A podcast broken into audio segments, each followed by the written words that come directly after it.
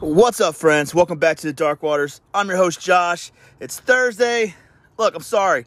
Uh, this is the third episode this week, the third intro. I know you guys are sick of hearing my voice, uh, but I wanted to put out some content because uh, tomorrow I leave to head up north to uh, the St. Lawrence River area. Uh, I got a tournament closer there on Sunday.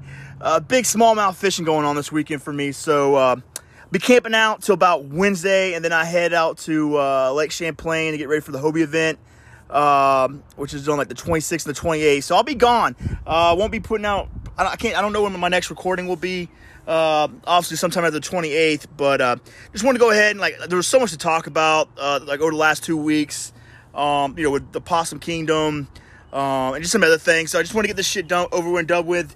Uh, so just just to have some content out there. So for you guys who actually enjoyed the podcast, we'll have something, and you won't send me those weird texts like "Where you at, bro?" Um, I'm I'm hustling. Um, but uh, yeah, anyways, uh, we'll make this short and simple. Uh, sponsors, Sticks Fishing, Six Rods cover all your techniques and lures. Uh, use discount code Dark Waters. Uh, we're powered by Dakota Lithium, best batteries in the business. Uh, X-Zone Lures, use discount code capital D, capital W for some, uh, capital D, capital W 15 for some badass plastics, and Rogue Fishing Company, don't lose your shit, discount code Dark Waters. Uh, my guest today, uh, Drew Gregory. Uh, he reached out to me the other day, said, hey, let's do a recap of uh, Possum Kingdom and talk about uh, Lake Champlain. I'm like, well, hell yeah. So he came on the show. Uh, it was a day recording, so wasn't, I mean, I was sober. the shit went great. It was organized. My questions were on point. Probably one of the best podcasts I've ever done maybe, maybe.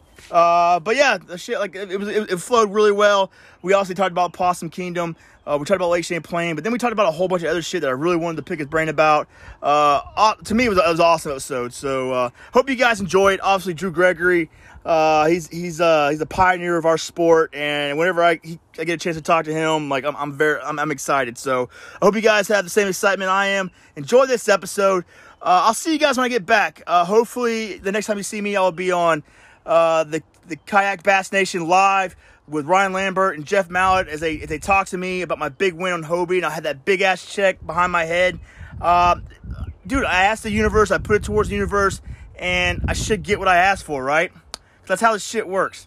So uh, Just kidding. Uh, the universe could care less about the things I want in life. But uh, anyways, I'm looking forward to this tournament. Looking forward to coming back and and, and, and, and sharing my stories and talking to some people about it. But uh, that's it for me, guys. I'll see you when I see you. Uh, ciao.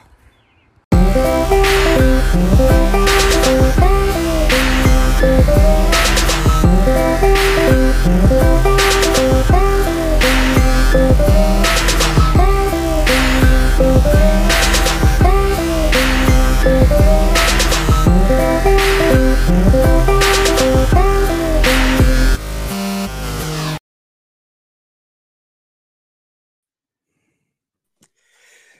up, Drew? Thanks for coming back on the show, man.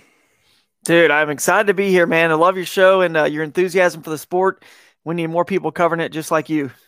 Well, dude, I, I, re- I really do appreciate you reaching out to me because I know that you do podcasts, and sometimes it's a pain in the ass to. Uh, uh you're not really a pain in the ass, but you just feel weird just constantly yeah. asking, dude, come on my show, come on my show. And then it's just like, dude, people got lives, man. You can't expect everyone to drop everything they have just to come to your show. So it's nice when someone actually yeah. reaches out to me and say, hey, let's do a podcast. That's right, man. That's right. Hey, maybe because I do one on my own, even though I'm not as consistent as you and, and some of the other podcasts, maybe that's why I, I know that. And maybe that's why it's easier for me to, to do that.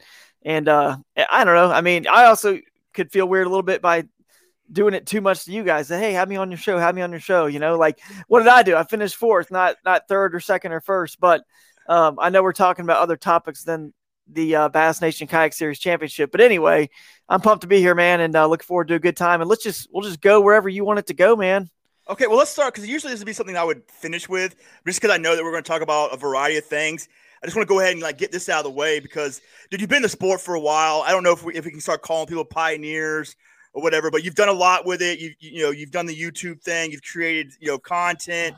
You've you've you've, you've made it like your life passion and you just almost a job uh, at the same time.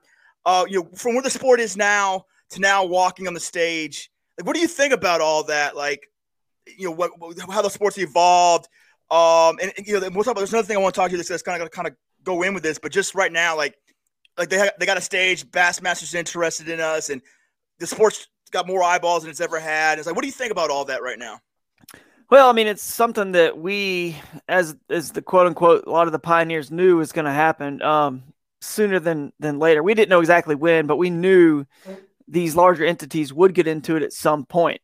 And I'm not surprised to see it happening now, and I won't be surprised if in five years or less we have a sort of an elite series for kayak fishermen as well, uh, because the influx of uh, social media and how quickly things can move now, and information, how quickly a sport can grow now. I just feel like things can happen faster than ever before. So I'm not surprised, um, and I'm excited to see it. And I'm, I mean, one of the reasons I'm mainly excited to see it is because I'm I'm hoping I'm, I'm still, you know, young enough to where I can be a part of that whenever there is an elite series one day. Um, not that the ones we have aren't elite, but you guys know what I mean. Like a Bassmaster Elite Series, like these are all pros. Everybody's doing it full time. You know, big entry fees. If I mean, hey, it'd be great if there was no entry fees, but even the bass boat world still hasn't gotten past that hurdle, like uh, like golf and other sports have. But I mean, it, it it's going to happen, and I'm just excited because you know, hopefully, I'll still be young enough to participate in it for at a highly competitive level like I am now. But who knows? Who knows how many more years I have in that? Because as this is an athletic sport, um, you know, kayak fishing even more so than the bass boat world. You know, you'll hit your peak, uh, and the bass boat guys are in their peaks and they're you know late 20s all the way to their mid 40s. You know what I mean? Late 40s even. So there's still a wide window of of time. So Let's get it going quick, guys. That's that's what I'm saying. that's awesome. That's awesome. All right, then the next part of that, um, uh, expectations of like what the sport can become. Because like one thing that I agree with you that you talked about, you know, this is a spectator sport, and, and that, for some reason, those are the kind of sports that I've always uh, participated in. You know, you got the big American sports like basketball, football, baseball, and they're just on another level. But you know, sports like fishing, golf. You know, I did jujitsu for a long time, and believe it or not, yeah, that's, that, that's that's that's very competitive but no one really cares about it except for the people that do it. Now, yeah. now Bassmaster is a little different because you know everyone kind of fishes, and so everyone can kind of get in it. But I think with like kayak fishing, if you don't have a kayak and you're not someone who actively participates in the sport, you could really care less about what's going on in the kayak fishing community. Um, yeah. And so like you know like you know as time goes and you know we're we're you know companies are looking where to put their money in and and, and build the, the, the competitive part, I don't know if how long that's going to be and like how how big of an investment people are really going to want to make in that. So like I, I, was wondering like kind of the expectations you can have with the sport because right, right now I'm having a blast with it. You know, I know people want to get bigger, and I hope it and for their sake, I hope it does. But at the same time, I'm like I'm having a great time doing this shit. Uh, you know, yeah. I mean? so it doesn't really matter to me if, if it gets huge or if it or if it stays the way it is. Like I just know there's people who love it and they're traveling across the country and we're getting together, we're drinking beers, we're having a great time, and that's that, that, that's, the, that's why I like it so much. But you know, someone who like you who's who's seen this thing grow and, and watch like you know the elite levels, you know, they're in the they're in the they're in the horizon. But what do you think like the expectations that we can really have with like? I mean, this isn't like a. Do you see like it's not like a million, a millionaire sport? You know, like someone's going to make their uh, their life savings or whatever and put their kids through college uh, through you know kayak bass fishing. Like, what are, what are your thoughts on that? Like the expectations of it? Well, that is all tied to how how quickly we can get the kayak side to be seen as equals to the bass boat side, honestly, because there are guys in the bass boat world, plenty of them, with bait deals, you know, royalties and designs for rod designs, signature rods, and things like that. That yeah, they may only make a hundred or or hundred and fifty or two hundred thousand dollars, or or some of them fifty or seventy five thousand dollars. But if they have the right deals and the right sponsors, then they are a lot of them can be making 250 to over a million dollars a year. All right, now the bass boat guys now are already doing that. So the really it all depends in kayak fishing how quickly we get to their level, which means, you know, there's a few barriers, like you said. The sport of fishing is not really a sport that anyone just flips on the channel just switches to and just watches because it's it's it's a very long sport. It's four days. You know, these Bassmaster Elite Series. Ours are shorter, obviously, but it's still it's a full day it's boring if you don't do the sport because you don't know what's going on. You don't know the feeling of your heart pounding in your chest when you when you have like a 12 or 17 or 22 inch fish on in a tournament unless you do it. It's like it's like I've said this on uh, my podcast and others. Like you know, bass fishing is it's an obsession. It's it's the same thing they say about golf. You know, it's not a, a sport. It's an obsession. It's not a hobby. It's an obsession.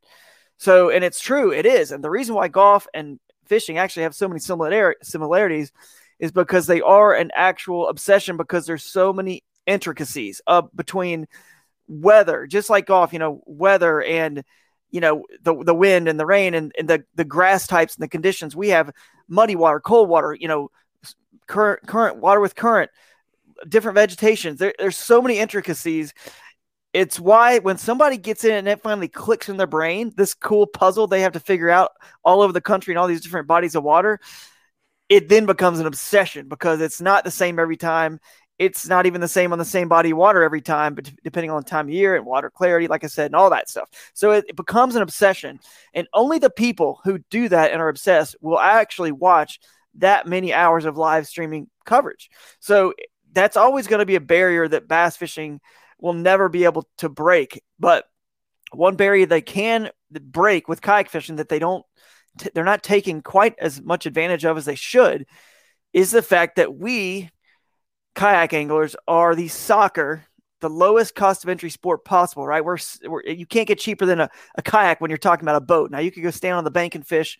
Sure, maybe one day someone will create a tournament trail for bank bank anglers. I don't know, but there's not as much, you know, like there's you need some boats and some manufacturers. Obviously, the more products you have in a sport, the the more support you can get. So, we are the soccer, and I'm and I mean that by saying soccer is obviously the biggest sport in the world. It's and it's that because it, you just need a soccer ball to play it in some land.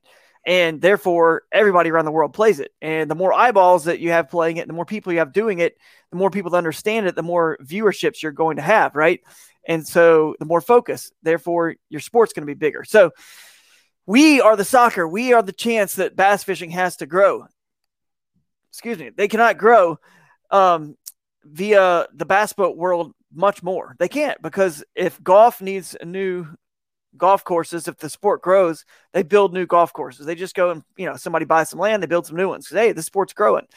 Fishing, we're not building new lakes anymore. It's not happening.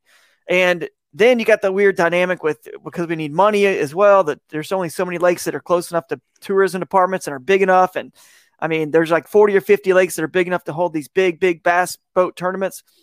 But kayak anglers don't need that much. We need like an 8,000 acre lake and including the rivers and creeks that flow into it.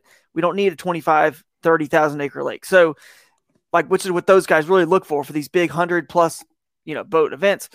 That's how the sport's going to grow. It's through the kayak side. The second they realize that, and that there's already more people fishing out of kayaks today than in bass boats. And it's not a competition with the bass boats. If you guys look at my articles I've been writing for bassmaster.com, you'll see I really am hitting this home with these first articles hard. It's like we're not in competition. We're just like a perfect counterpart.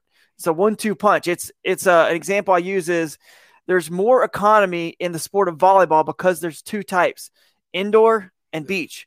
Okay, you got different balls you sell, you got different nets, you got lines.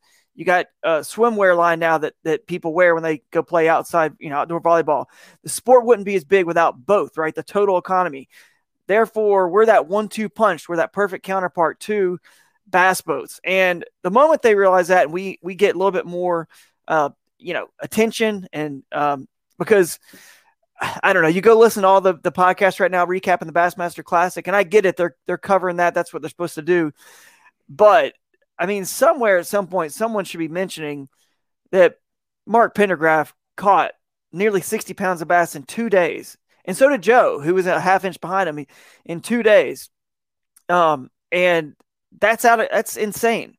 And so really it's to me, it's, uh, you know, I just want to see us get a little bit more respect. And one day, back to circle around the original question, yes, when all that builds, because we are the soccer of the sport, and once they realize that, because they are getting tired of the, their lakes being overcrowded anyway. So, uh, you know, and they'll see there's going to be crossover. You know, guys are going to go from kayak to boat and vice versa. And that's okay as long as you're capturing them in your sport.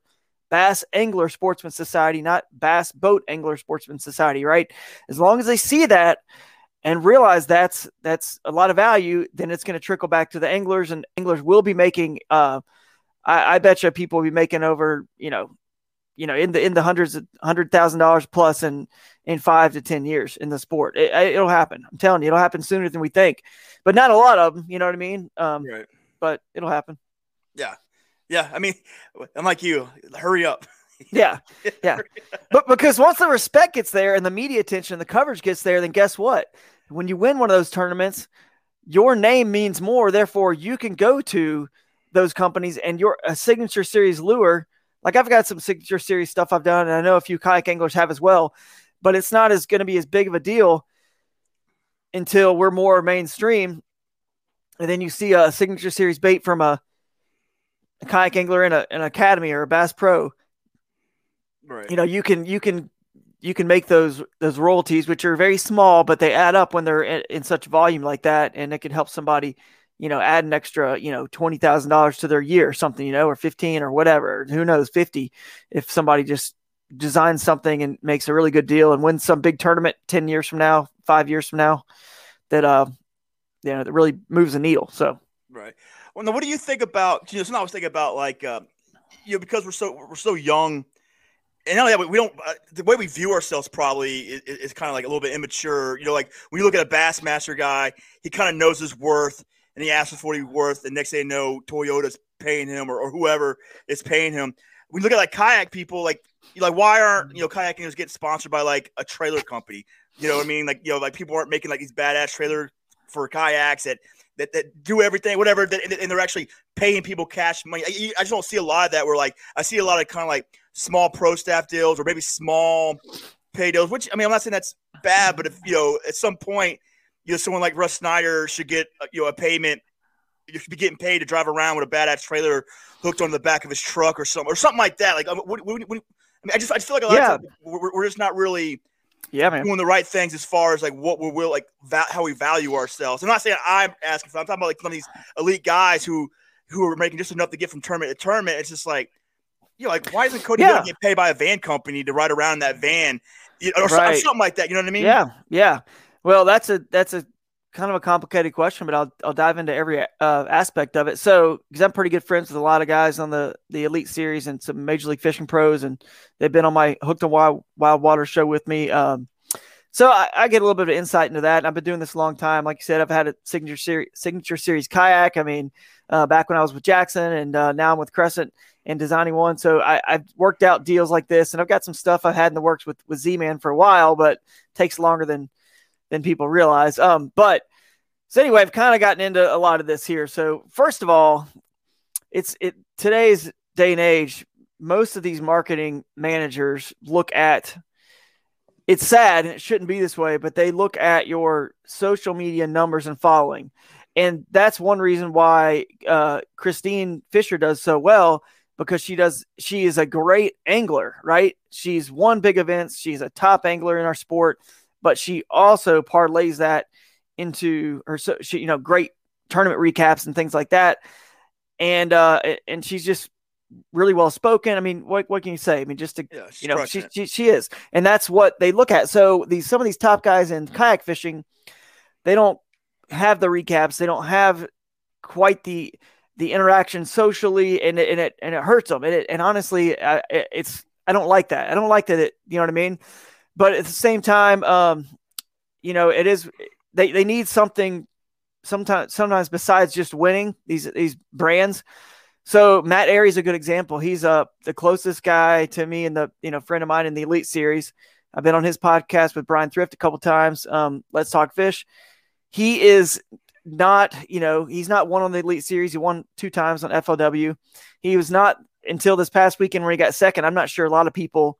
Actually, I'm not going to say who, but I know marketing directors I spoke to at the Classic who did not know who Matt Arey was, and and maybe you didn't. I don't know who. I don't know who who does and who doesn't, but he's a he's been like you know very good on the Elite Series, top ten in AOY, like kind of around that tenth last couple years. Uh, this year he was like I think he's 40th now, so he's right on the the classic bubble, which is the top 40 and the, and the Elite Series out of 100, right?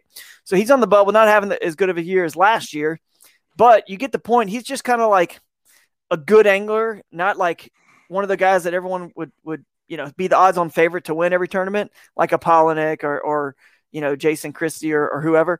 But he does really well with his sponsors because he's like, hey, yes, I'm on the Elite Series, but it's not just, I can't just be a good angler to get. And Brian Thrift is this way. And, and he just, he's an amazing angler, but he doesn't like go and he gets a lot of his stuff because he is so good. I mean, he's just so good, but he doesn't like go and like really pursue it as hard as he probably could honestly. Um, And uh, but anyway, Matt's Matt does, and he goes out there. and He does a podcast with Thrift, and he kind of he's got other deals. He's working, you know, with Lunker Text, which uh, you know he I believe helped even start with his uh, our buddy Jeff Walsh. If you guys have ever seen that lunkertext.com video, it's really funny. You should go watch that commercial we all did um, for Lunkertext. But he's parlayed it into other things. He work he's working with Titan Tungsten. You guys know Titan Tungsten. Um, you know, I use their stuff. Mike Elsey sponsored by them. So Arey's got some some stake in that. What you got to do is find other ways like that.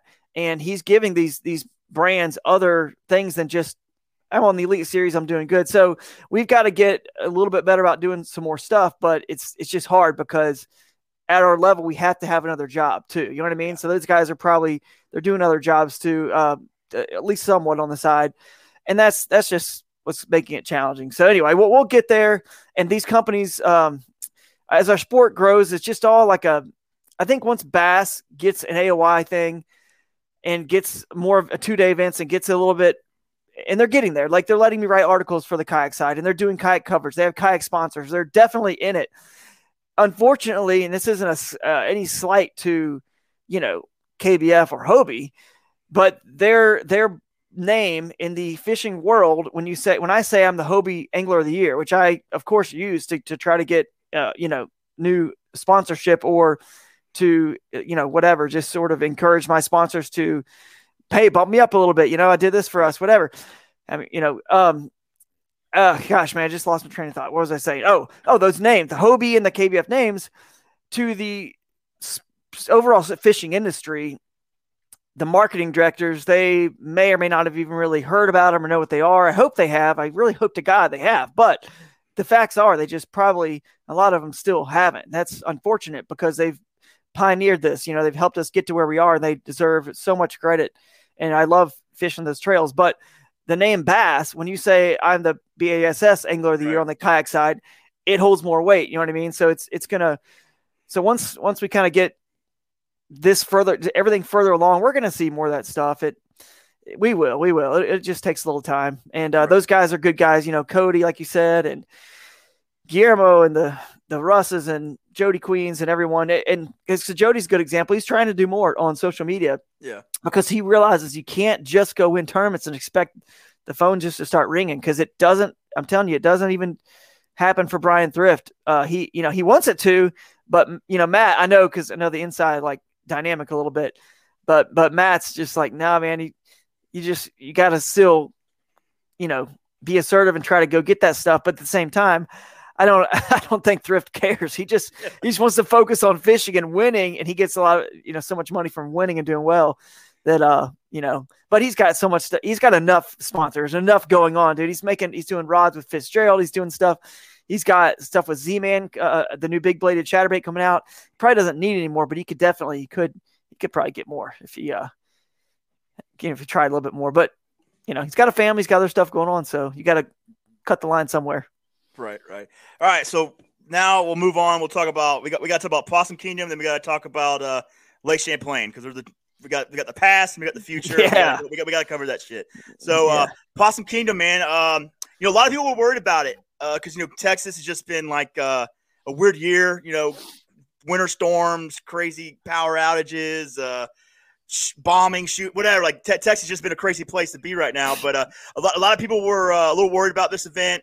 Uh, but a lot changed the lake. Remember yeah. they changed the lake even. They I mean, changed the lake. I mean, it was madness. And uh, but it seemed it worked out perfect. Uh, I, I, hadn't heard anything bad about the event, and uh, some uh, uh, you know, as far as like you know, kayak anglers, they showed out. Like I mean, these guys, like like you said, like the sixty pounds that uh, you know, Pendergraft put up. I mean, it was just a, it was an yeah. amazing signature event or whatever. You know, as far as like you know, our our way into like the Bassmaster world or whatever. I don't know if it could have gone any better.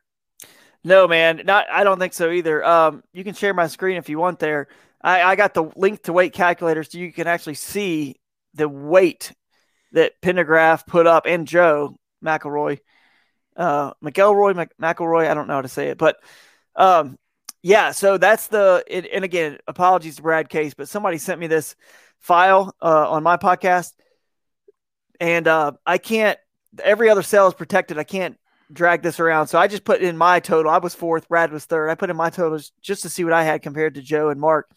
And uh, and, and anyway, mind you, I was you know second place after day one, and those guys just went and took it. You know what I mean? Like I didn't. I feel like I did really well in day two because my total ninety one and three quarter inches would have had me in sixth or seventh place after day one. So I did a second place day and I did a sixth place day, basically sixth, seventh place. I'm thinking I got to be in first or second still. Those guys went and just took this thing in an unbelievable way, like I've never seen, man. Because look at what he's got here. Mark on the first day had an approximate weight of 21.27, second day, 34.69. We're looking at, you know, uh, 55, 56 pounds. But as most of us were there catching the fish, we know they were heavier. They were gorged up. They were fat his fists were fat. So I would push, I would say he's pushing 60, um, honestly. But uh, because this is just a, an average length to weight calculator here. This is for a largemouth bass. This isn't, you need to take away some if they're extra skinny and you could add some if they're pre spawn. Right. I, I personally feel like they were a little bit uh, heavier, but uh, at this particular tournament. But anyway, you can see, man, look at that. That's insane. Look what those guys caught. I mean, Joe was right there behind him, you know, you know, 55 pounds. So a little bit over 55. So God, look how good. Look how good uh, Mark well, did right on under. day two. 24, 23 and three quarters, 22 and three quarters, 20. Yeah. Dude, like, I mean, where else in the country does that happen at? I, I, I don't know. I, I mean, I, have been following these tournaments for a few years now. Um, Not, yeah, Lake Fork, uh, maybe you could see something like that on Santee Cooper at the right time of year. Not many places down in Florida. I mean, you can maybe get into something like that you know, a few few places down there, but that's insane. It really, that's why I don't feel like one bit. I'm like, dude, those guys just won it. I mean, yeah, give give them all the props they need because that's that's unbelievable.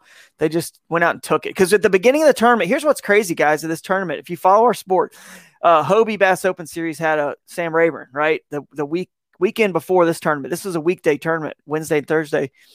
And uh, Hobie's event was on the previous Saturday, Sunday on Sam Rayburn, which is known to be won of the best lakes in all of Texas. It was won with, I believe, 182 in, in something. And this term it was won with, I believe, 209. Jeez. So 182. I mean, everyone I polled at the, the pre tournament meeting, dude, they were just like, oh, it's going to be one somewhere between 180 and 190. And I thought, based on my pre fishing, I was like, yeah, probably like 185, 190. And I hit 191 and, in three quarters. And in that second day, and I said, man, I, I got I think I might have a shot. And then when I come in, I was just like, wow, they really yeah. caught caught that. Like that's insane. So it just it's it's a great lake. It, it showed out, and honestly, the the flooding that happened to us, which by the way, if you were following along or if you weren't, you know, it flooded like no one's ever seen on this lake. This lake usually is clear from you know a, a third of the way where the river comes in. It's clear all the way down to the dam, and I'm talking like by the dam, 20 and 30 foot visibility.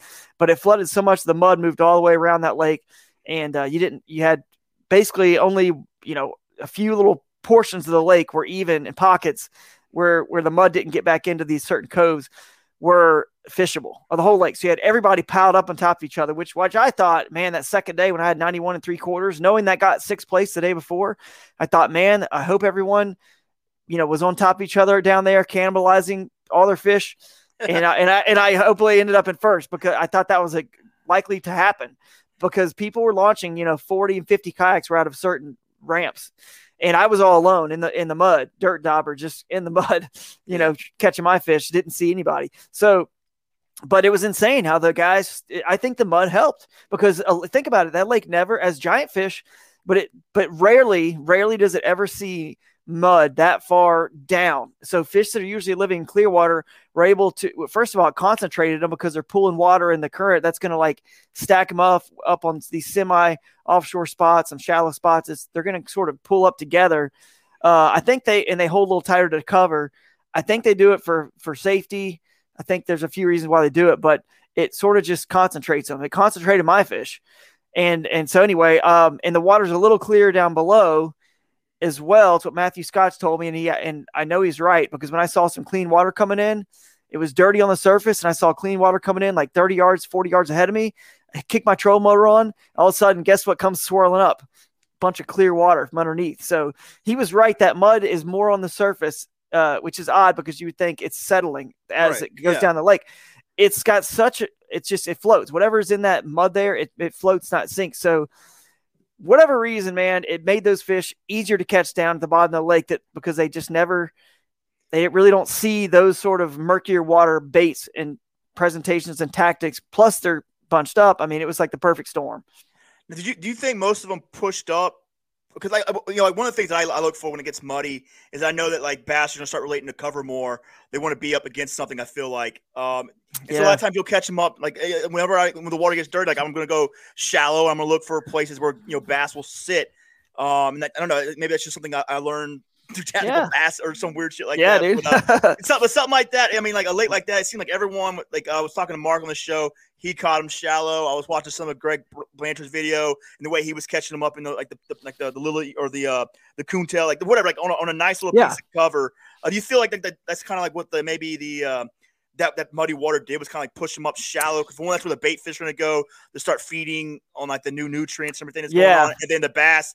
For some reason, I just feel like when they can't see, they always relate to cover a lot harder.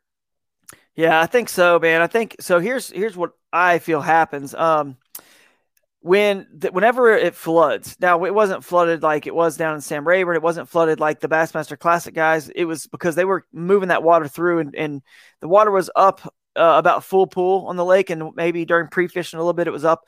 I don't know, maybe like six inches above full pool. It wasn't much, but it was it was up. You know, where it's not going to be flooded in the bushes. But either way, right.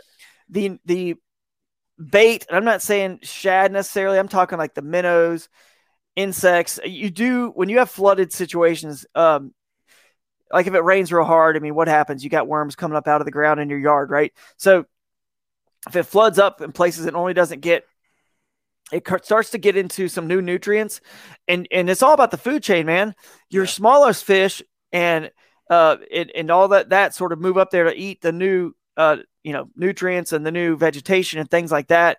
Um, and then the little insects and, and bugs and, wor- and even worms, like I said, uh, that come off from that runoff when they come out of the ground. It's it's raining hard. They might come in from the runoff. Just new fresh stuff is coming in. So they all want to move shallow to, to be the early bird gets the worm, right? They want to be as shallow as possible to get it. I'm talking about the bait and the you know the brim and stuff like that. They all want to get up there. And uh, anyway, I feel like that moves the bass just kind of follow them up there. Uh, plus, they can uh, they can hide and ambush. I feel like bat, largemouth prefer to feed in murky water. I mean, smallmouth are a little bit different. They're a little bit, little bit more sight feeders. Uh, but I think largemouth, I feel like they they're lazier, so they f- prefer to, to, feed in murkier water because they can just sit there and wait for something to come by. They don't see them. They can hide in the murky water. Plus, right. like up up against something, they're super hidden. Then uh, but in open water, they, they don't really want to chase big schools of shad. But I mean, obviously they they do it out of necessity. But so yeah, I think that's kind of what happens, man. Because here's the deal: the shad and all the fish out in the middle of the lake, they know they're always going to be there. That that food source for them is never going anywhere. Why go and like burn that? You know what I mean? Kind of like we hold we save fish for day two and day three, right? We don't we don't want to burn our spot down on day one. They're not going to want to burn down all their shad and like just wear it out when they're like, hey, we got a new food source. We can go hit this right now because it's a rare situation. It doesn't happen, right. but they know it happens occasionally. That shallow water, there's a there's a feeding opportunity that happens there that they can go do, and then it clears back up, and they go back to their uh, eventually get offshore for the summer and, and hit that open water and other other food sources, and then the whole cycle you know returns. It gets pretty low in the fall and they continue that. Then they they move up the creeks with the shad. And then it gets high again in the the winter spring, and they're like, okay, now now we can go munch on all the crawfish and all the things that were so shallow that didn't have enough water for us to get back there. And those, you know, all those animals and bait have had time to get bigger and grow to become more, you know, right. nutri- nutritious. So it's kind of like cool. Then they're like they munch on that shallow stuff during the spawn, pre-spawn, and spawn and post-spawn, and in situations like this, and then boom, it's like back out again to the open water stuff.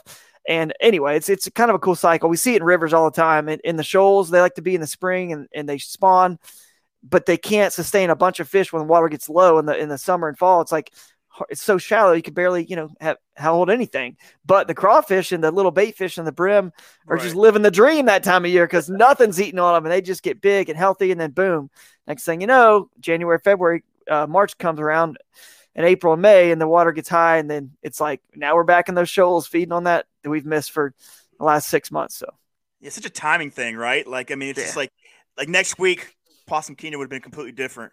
You know what I mean? Or, or you know, Yeah. it's just like it's that that, that muddy water probably it plays such a huge effect, but it's not. I mean, I don't know. It's just like uh, fishing tournaments. It's like you pre-fish, and, and then all these things are so important because like, you got to figure out the timing, right? Because like these fish aren't always where they're they're going to be. Yeah. You know, they'll be here. Like you, think they're supposed to be here because you got a weather check, you know, a temperature checked, and this is well, this is where they're supposed to be, but. There's a, there's a window for everything, and like dirty whether it's dirty water or a moon phase or or whatever. like, Yeah. you, you got to be able to capitalize on that time. There is, man. And and I in my situation where I found my fish, it, it was in some moving water. They were relating to current. They were holding there, but the water was so high. There was a pretty large quantity of them there, and they were not there pre-fishing. Even though the water was high on on uh, uh let's see, I want to say to two days of pre-fishing, we had high mur- muddy water. It was flooded, and there, there really wasn't much point in even hardly being out on the lake. But um, the one day we had that was still good for pre-fishing, I was able to to fish this area where I found my fish. They weren't there. I didn't catch one there. They only moved there when the high water came in, and then they were loaded there. And then on the second day of the, and I only found them on the middle of the first day of the tournament, and then it was just like bam, bam, bam. They were sitting there literally feeding with their mouths open, like like that. Just when I throw a bait in there, it, instantly I hit, you know, engage the reel. I always do it right before the, the bait hits the water or instantly when it hits the water. I want my moving baits moving right off the bat. They would be on. There, there would be no chatter in my in my chatterbait blade. They were on instantly. There were so many of them. They were so aggressive, and they were only there that day. And then the next day, when I when I showed up that spot, there were 15 birds, uh, egrets all around. Shad were flipping out, and I was like, "Oh gosh!" I was like getting nervous. I was like, "It's it's about to happen." Like now, I caught them, you know, pretty much just as good, just not as not as many big ones, but um, obviously some good ones still. I you know 91 and three quarters, but no giants. But anyway, it, it I believe I let that spot rest, and I came back to it uh, later in the day. And then I let it rest. I mean, like three hours one time. My last shot, I went back there the last 30 minutes and nothing. I, I mean, obviously I burned it down, but I got a feeling that the water that was getting back closer to what it was on Sunday, the first day of pre-fishing when I when I just told you I didn't catch one there. So I feel like the next day you could have gone back. I don't think they would have been there. That day the water would have been back down to that level. I think they would have been gone. So the window for me just happened to work out perfect. It was two days with the water being up like that that they just kind of loaded in this one little spot and it and it positioned them. And then they sort of dispersed again. Um, so yeah, timing for sure. And you got to fish the moment. We say it all the time, but you just Yeah. have to, you know, fish the moment. Well, let me ask you this: like, I I had uh, Mark on the show just randomly the other night, and uh, you know, like when we do these tournaments, you know, we do our map reading. We look at all, like we, we decide what ramp we're going to be at, right? And then we look at all this water miles away, these big movements, big trips, and then we get there, we start pre-fishing and all these things. And all Mark did was watch everyone leave, Yeah. turn around, start fishing the ramp, and then catches, you know, whatever inches that he caught on day two. I mean, it's just uh, holy shit. Yeah, you know? I know, man. I know. And that, you know, I actually had a, a chance to talk to Mark for a while. We had we had a long walk to uh, where they wanted us to be to enter the Dickies Arena from, you know, the whatever the backstage area, right? So he and I had a long walk from the expo, and and uh, you know, he's a funny guy, man. He really is. He's he's a good guy and a funny guy. And I I got to go back and listen to this podcast with him and you because I can tell, you know, you and him together on a podcast talking about this as, as unfiltered as he is, he was more he was most concerned. He wasn't nervous. He was most concerned. He said because he doesn't have a filter. Yeah. So on stage, that was his biggest concern. so uh, anyway, but uh, yeah, he it was just a real interesting how he was able to to figure that out. And and I always say this to people. I say, look, every tournament, if you go back and look at how they're won, you know, I follow all the the bass boat stuff. I follow the kayak stuff. Almost every single tournament is won by something that's truly unique and different and special that nobody else is doing. And yeah, maybe it's won barely sometimes with that, and everybody else is whoever else falls in line. They were just the best of what the main pattern actually was on that lake that everybody was doing, and they executed the best for a second or third place. But somebody always finds something that's unique and different. And this one certainly is no different. He he and Joe both kind of found something unique. But um yeah, I mean that's what I'm saying. To just catch the fish right off the ramp where everyone where everyone was. That's that's that qualifies under my theory of something that's just Dude, unique, special, Pe- pe- different. People traveled thousands of miles. They paid thousands of dollars to do this event yeah. and, and at a boat ramp. You know what I mean? It's like, I mean, I don't know. I just, I, to me, it was just like, I, I kind of laughed a little bit when, he, when, when we were really talking about it because just like, I mean, I wish it was just that easy. I wish I just thought it was that easy. Where I just I'm just gonna fish around this boat launch and then, you know, yeah. become, become the first Bassmaster champion. I know, man. It's crazy. Um, if you listen to Bryan Thrift, uh, this is something that he says on podcasts occasionally. Whenever you've listened to him talk, he says he never pre-fishes um, the bank, and because he's an offshore guy, he wants to catch them offshore, he knows what sort of schools live offshore. And the reason why he never fishes the bank is because he's just like, I know I can go down the bank and catch fish. That's easy. Anybody knows. Anybody can do that once you're at a certain level. Because yeah. he's and his point is really just this. And it goes along with what we're saying here he's just looking for something magical, special out there that nobody else, you know, takes the time to find because, you know, the average Joe doesn't sit there and graph like these pros do for four or five hours of their practice time. No one's just driving around the lake graphing. We don't, kayak anglers, I, so a few do, but not many. Just graph nonstop. That's all they do. That's that's not how it works. But um, that's what he's doing. He's looking for the same thing I'm looking for. I, I look for it shallow, you know, just wild, unpressured fish. And in those offshore schools, there's hundreds. So I mean, the point is, you just it's just something different, something magical. Yeah. And this this time it was shallow, but you know, he, he just happened to, you know, to find it, man. It was pretty cool. Now he's local. Did he say in your podcast he's local? Did he say that he's caught fish there before, or how did he? I, I don't think Possum Kingdom is one of his his main. I don't think so, but I, I yeah. I mean, it, it, was such a long conversation. Um, it, it was a weird conversation because I wasn't expecting to talk to him. I had a guest that kind of bailed on me, right? And so you know, I reached out to him. He's like, yeah, uh, but you know, I got to do this other podcast. I'm like, yeah, you know, whatever. I'll, I'll, make the show different as much as I can. And you know, of course, I'm drinking beers waiting yeah, for him to get done. And so by the time he gets on, it's like 10 o'clock my time, and I'm like. the conversation. I mean, like, I think it was a good pod. I'm, I'm, afraid to listen to it, but I'm pretty sure it was a good episode. Dude, it was like an Ike Live. I'm sure yeah. it's like the last hour of an Ike Live, probably. yeah. But yeah, I mean, it, dude, it just it was good, it was good talking though, because like I like and like I think you're the same way. I like hearing simple stuff when it comes to fishing uh, like, like making this thing as simple as possible because I feel like especially in our genre, like we make things so complicated. We got 15, yeah. 16 rods, we got two screens for our fish finders, we got motors, we got uh that's I mean, just, just, just, just right. We're ready for battle. Like, I mean, if, if, this was like, I mean, just you got your battleship and you're ready to go out there and, and do work. But, you know, I, I listen to guys like you. I listen to guys like you know Ryan Lambert and then Mark and then Adam Reiser and like sometimes these guys only take two yeah, rods man. out there. Sometimes these guys only take a fish finder. You know, and some of these guys like you, like one of the things like years ago when I started listening to you was like, I think at one point you were only throwing a chatterbait and maybe a wacky rig. I can't remember, but it was like a very simple approach to fishing um, that you were doing. And like I was just like, I mean, well, that's God, the goal. We yeah, we complicate goal, things so yeah, much, you know, that like because I don't know if it's because we're new and we get caught up into like the hype of everything because we watch all these videos and all these videos are like this, this, that, and that, and that, and that, and then it's just like then you listen to someone who won a tournament of champions or someone who's placing consistency with you. it's like, oh, maybe I should start listening to these guys a little more.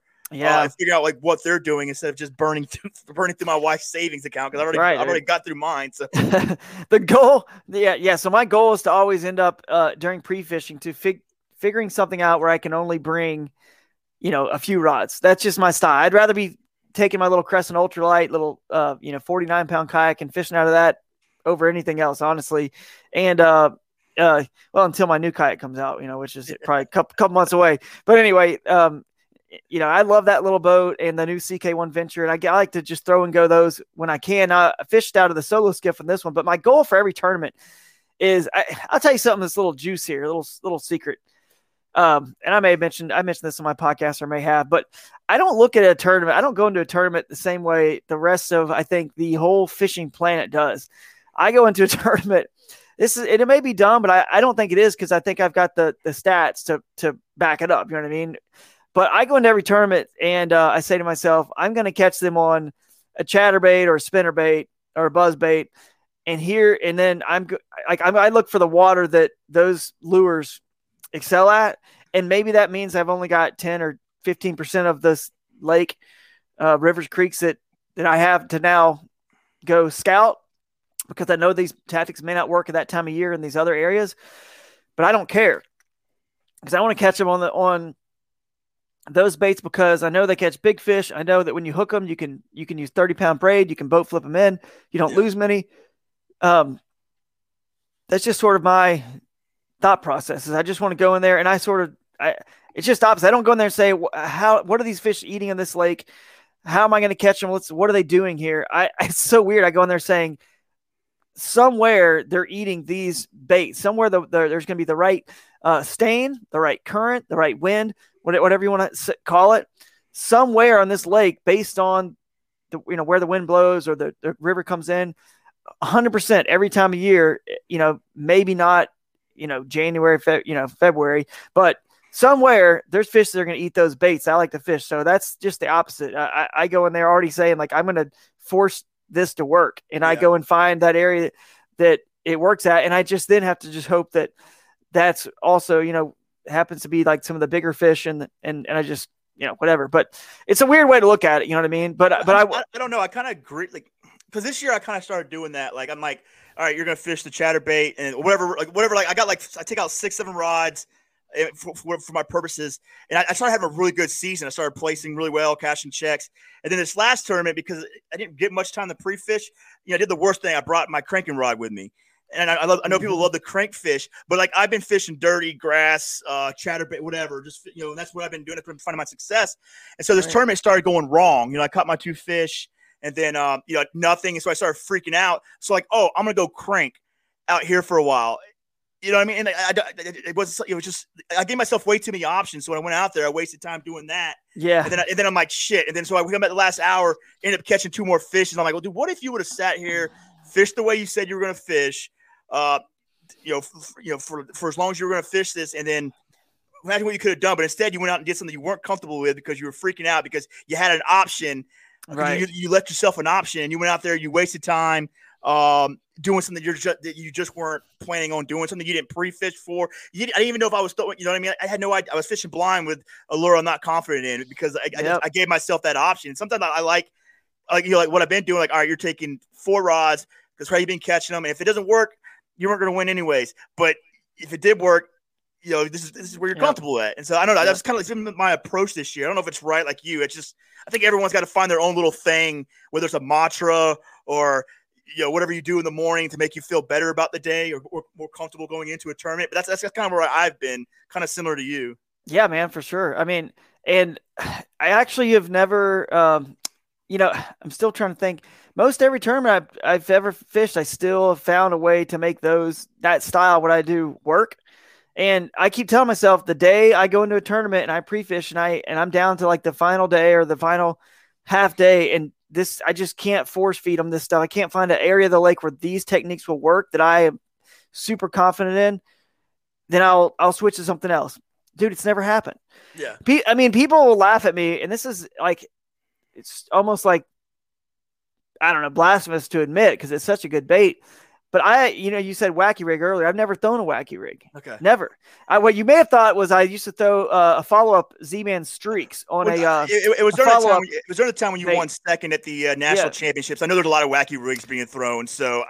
Uh, it's probably where I got. I was I was following up missed strikes with a uh, basically like a, a soft plastic jerk bait. It's called okay. the Z Man streaks. So yeah, if I ever missed them, I could I could use that to kind of follow up with them. But anyway, I've actually never thrown a wacky rig, and I'm just like, that's crazy, right? Because it catches fish so well, and you can skip it so well. But like, I keep catching all other stuff so so good. Like, why do I even? I so, told myself the one day that I get beat on a wacky rig, or that's a thing, or I just can't catch them, maybe I'll try it, and it just continues to never happen because I can continue to catch fish the way I'm catching them now, and I don't need to learn a Neko rig. And yeah you know, I, have drop shot a little bit, but hardly ever. And, and, now that I live up in Northeast Ohio, I'm, I'm sure that you got to do that up here in these, you know, some of these lakes. But, uh, you know, the Erie is in the St. Clairs and, you know, the Champlains, I'm sure it'll come in handy there on, for some folks. But I mean, I just keep doing what I do, man, until yeah. it pro- I, I have a, ever a reason to change. But when you keep winning or being, you know, winning and fishing is basically cashing a check. When you keep cashing checks and yeah. winning AOYs, it's like, well, you know, I just don't really. Why would I ever switch? You know, it's just going to complicate things. Which is exactly your point. If we have, there's too many techniques and tactics, and a lot of times it's all about the money that these companies want to just find a new way to catch fish so that we feel like we have to have that. And the problem is average Joes, which a lot of people in the kayak world, they're, they're good anglers, but a lot of us, you know, still have full-time jobs. We don't have the time on the water that pros do. So we can't learn, you know, a split shot rig, a Neko rig, a, a drop shot rig, a Carolina rig, a, you know, every keep naming all the rigs and, uh, you know, an A rig, a, a shaky head, a Ned rig, dude, how much you need so much time to on the water yeah. to be able to understand the line, the the weight, the bite, the feel, when to do it. when so to your, do it. your your brain is so just blah, just blown up by all the marketing we're getting from all these people. But really, you just need forget about the names of the rig. Just here's your rig. I need a deep rig, probably two or three things. Learn a Carolina rig, learn a, a football jig, learn a crankbait. There you go. You got three ways to catch them deep. If they're not, if you find a school fish and they're not biting one of those things, dude, they're probably not biting anything. You know what I mean? Like Right. move on, move on to some aggressive fish. So you now you got three things to fish deep. Okay, now let's you need some mid range stuff. Okay, uh, jerk bait, mid range crankbait, spinner bait. Boom, you got you got your swim jig. You got three tech techniques right four that you can fish shallow or mid range. Then you can now top water. You know what I mean? Like a, a frog, stuff like that. And uh, and then you know chatterbait they can fish shallow or, or deep. You know, boom. I just covered every technique everyone ever needs to learn right there. Don't even Yeah. don't try to learn anything else, and you- and just focus on those instead of being just good or just like okay, I've yeah I've caught a fish on this or I've caught fish on that, and just being like eh like everything. I'd rather be like freaking the best at like yeah, at, at a few few things. You know what I mean? Because then Yeah. You actually, you know, be able to to know when to use them and to and to be successful when you do. yeah. I know. I, I agree 100. percent Like that's that's been like and this that's been the difference for this year was like just my ability to minimize what I take out there and. And just fishing, like like I said, like like this is how I'm gonna fish. This is yeah. Yep. Don't even to, don't don't tell My- everyone. It's, it's not a secret anymore. Yeah, it's my chatterbait right here, the one that I use. But yeah, So and this uh, the stealth blade. The new stealth Yeah. blade. I use both of these at this tournament, so it's a good one. But anyway, man, we're on the same page. I like how you think about it. Uh, kayak fishing is meant to be simple. That's why we got into it. So I try to keep it simple with the rods and reels. But here's what's cool, man. It works the other way too. The complete, know, uh, the ten, fifteen thousand dollars in electronics and your kayak and all that. You're gonna find fish that I'm not. I'm not after, man. I'm just. Although, uh, you know, I did team up with the uh, place called the Bass Tank, and they they do all electronics and stuff like that, installations for bass boats, and they sell all the electronics. And I do have a uh, a Garmin LiveScope now, or Echo Map something. I got to go look at what it is exactly, but I got to go put it on my solo skiff. But again, it's only there as a tool for me. Again, I do this more, you know, that's for certainly full time, but it's only I only have the live scope because I don't want to be left behind. If it can get you an extra fish here or there, Mhm. or a certain situation, one turn, it might come into play one or two tournaments a year for me. That's it. But you need to have like if you're at the highest level trying to be absolutely the, the best of the best, you you probably do have a little bit more time to to Yeah. finagle with this stuff. And and not that I have a ton of time. I got you know toddler and wife and one on the way, and it's you know it's kind of you know like you, it's busy busy Yeah. life, right? But I, I'm gonna at least learn this because it seems like it's not too complicated to learn. And if it helps me a couple tournaments a year, that could be the difference in AOY or a championship, Yeah. um, for sure. So, uh, I mean, look at Hank Cherry. He won the classic, and the classic was actually won without something magical, I would say, like we just talked about with Mark and just some crazy magical offshore spot. It wasn't, it was actually won by whoever was the best at flipping the flooded bushes. We already talked about the water moving up and what the fish do when it floods. Whoever was the best at flipping flooded bushes and executed basically won, except the only thing Hank Cherry had different, unlike anybody else, he had a one two punch. He had the dam and uh, with his jerk bait, and he didn't catch a ton of fish off that dam, but that's the point with me and the live scope. Right. I may not catch a ton of fish on this thing throughout the year. It may only come into play on some of these northern lakes at St. Clair or Erie or whatever. But when it does, that can mean the difference in winning and losing. And it obviously was the difference for him in the classic because those few fish he caught off that dam in day two, which was a shortened day because of the lightning and the, the thunderstorms, two hour delay. When people struggled to get five, he had something else to go to. So that's that's kind of my philosophy on uh, the live scope. I'm excited to see what it can do, and and a lot of guys just that's what they rely on, and that's cool because I want people to do different stuff. I want I don't want everyone doing what I like to do. I want Yeah, everyone to be like doing different stuff because you know, I mean, obviously it all works. We we saw in this Right. last tournament. All right, last subject, and we'll get out of here. Lake Champlain. First time Hobie's coming up this far to the Northeast. I'm excited. You're going to be there. Mike Iaconelli. There's a lot of people going to be there. Yeah, this dude. has potential to be a big thing. We got we got to convince the rest of the Northeast to quit. You know, quit quit holding off. They need to go ahead and sign up. Uh, Yeah, they They, should. they, have been begging for this, and now it's here. And now I, I hear I hear crickets. Uh, but uh, dude, I'm excited. Uh, Lake Champlain. I've never fished there. I've fished like similar. You know, like you know, not as big, but you know, it's a, it's a, it's a it's a New York lake, you know, like Lake George and these other uh, you know glacier type style bodies of water. Um, but this is a, I'm, I'm excited. Smallmouth, largemouth, all good quantity and yeah, quality. Man. I mean, just uh, I don't know. What do you think about this event? Like, I mean, have you been here before? You know, what's your thoughts? Well, I wasn't going to miss this one because I've never been here before, and uh, you know, as we know, the bass boat world goes there quite often, and it's world class. And every interview you see with any angler, they all say Champlain's like one of their top ones they mentioned, so one of their favorites. So I wasn't going to miss it. Because, like you said, you can do either or. You can do smallmouth, you can do largemouth, and it's so big they can get away from each other, and it just it's incredible fishery. So I had to sign up for that one. I, I, was probably one of the first people that signed up. As soon as I, I kept refreshing all the time, like when's this tournament going to come online to sign up? I'm like ready to pay my money. So I signed up right away, and I'm excited about it, man, because there are. It actually looks like it's a very kayak friendly lake, even though it's so big, and yet you definitely have a lot of uh, open water that will not be kayak friendly if you get out there and the, and the winds pick up. But there's a lot of uh, backwaters and bays and you know places you can get out of, of the way. Now it is a bummer we're not going to be able to launch from the Vermont side because there's a bunch of rivers and creeks coming in over there that a little bit bigger. That uh you know that would have been cool, but uh, apparently there's uh, some some issue with permit getting permits for a tournament or something out of Vermont. So all of us are on the New York side. Um, but man, I'm excited, dude. I'm just I'm just pumped to get over there and check it out and see if if I can make uh, a smallmouth play, which is obviously a fish that we all love to catch, or if we're gonna have to go largemouth fishing. I, I don't know. I don't have a clue, man. I mean, yeah, I, I think this is like I'm a little bit nervous about this one, uh, just because this is a weird year for uh, a weird part of the year for New York, and I have no idea how to break down um, like Lake Champlain. You know, I've been fishing Cayuga, Oneida. Uh, I'm going up this weekend to fish the uh, St. Lawrence River, but the the, the, the, the very like the the difference in like water temps in all these bodies of water is ridiculous. I was looking like the best I could find out uh, through research is that like um, it's still like the water temps are still in the 60s on Champlain right now. I'm like, wow. And I'm like, and like the fish here are already off the beds, uh, you know, post spawn, you know, off of night. I'm like, so where are these fish going to be?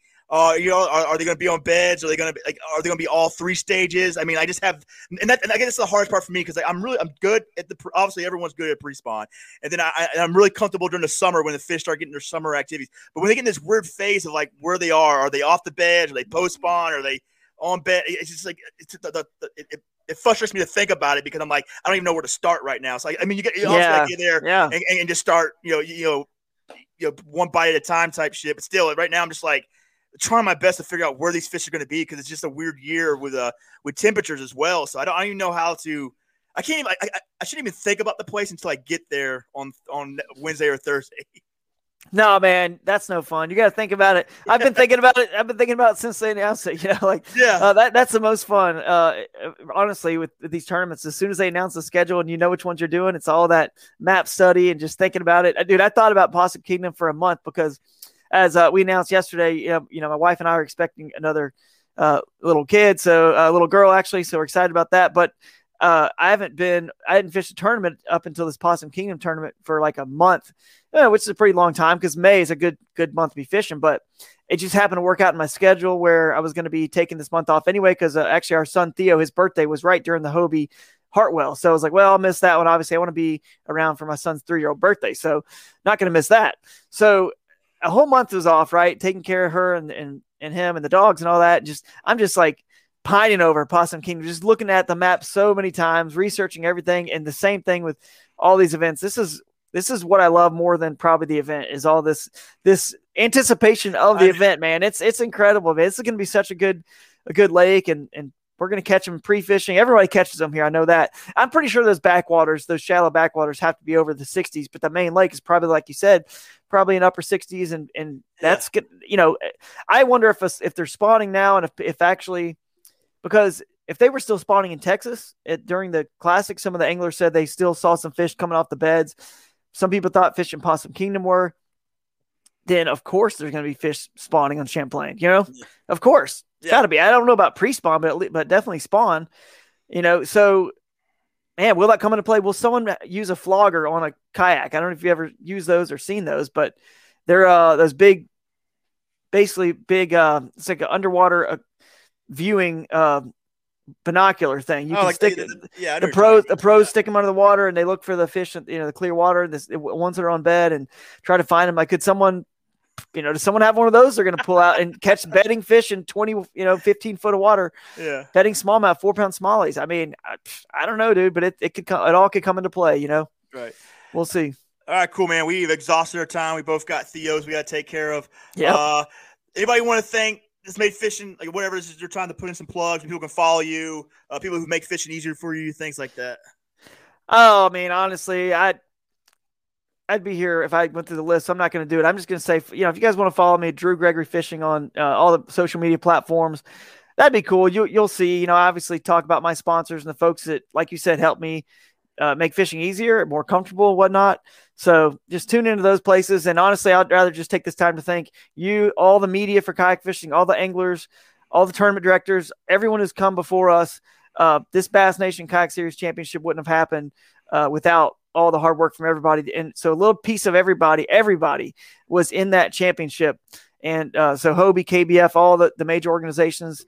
I mean, just huge thanks to all you guys out there because we're the ones who continue to, can continue to grow this thing and, and make it bigger and bigger. And just, and really what's more important is just, just better, you know what I mean? And just more well respected because we can catch them as good as, as those guys. We're, we're not trying to be on the elite series. We we're trying to do this. This is what we love.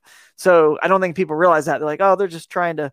So I just want to see us get a little bit a little bit more respect where it's just a natural thing that flows out of the mouth in the mainstream fishing media when they're recapping these the week of all the tournaments or whatever that they mention that you know whatever like oh and Mark Pendergraph won with this many inches. It's like it matters to them to mention and we're we're getting there. So thanks to everybody out there and thank you buddy.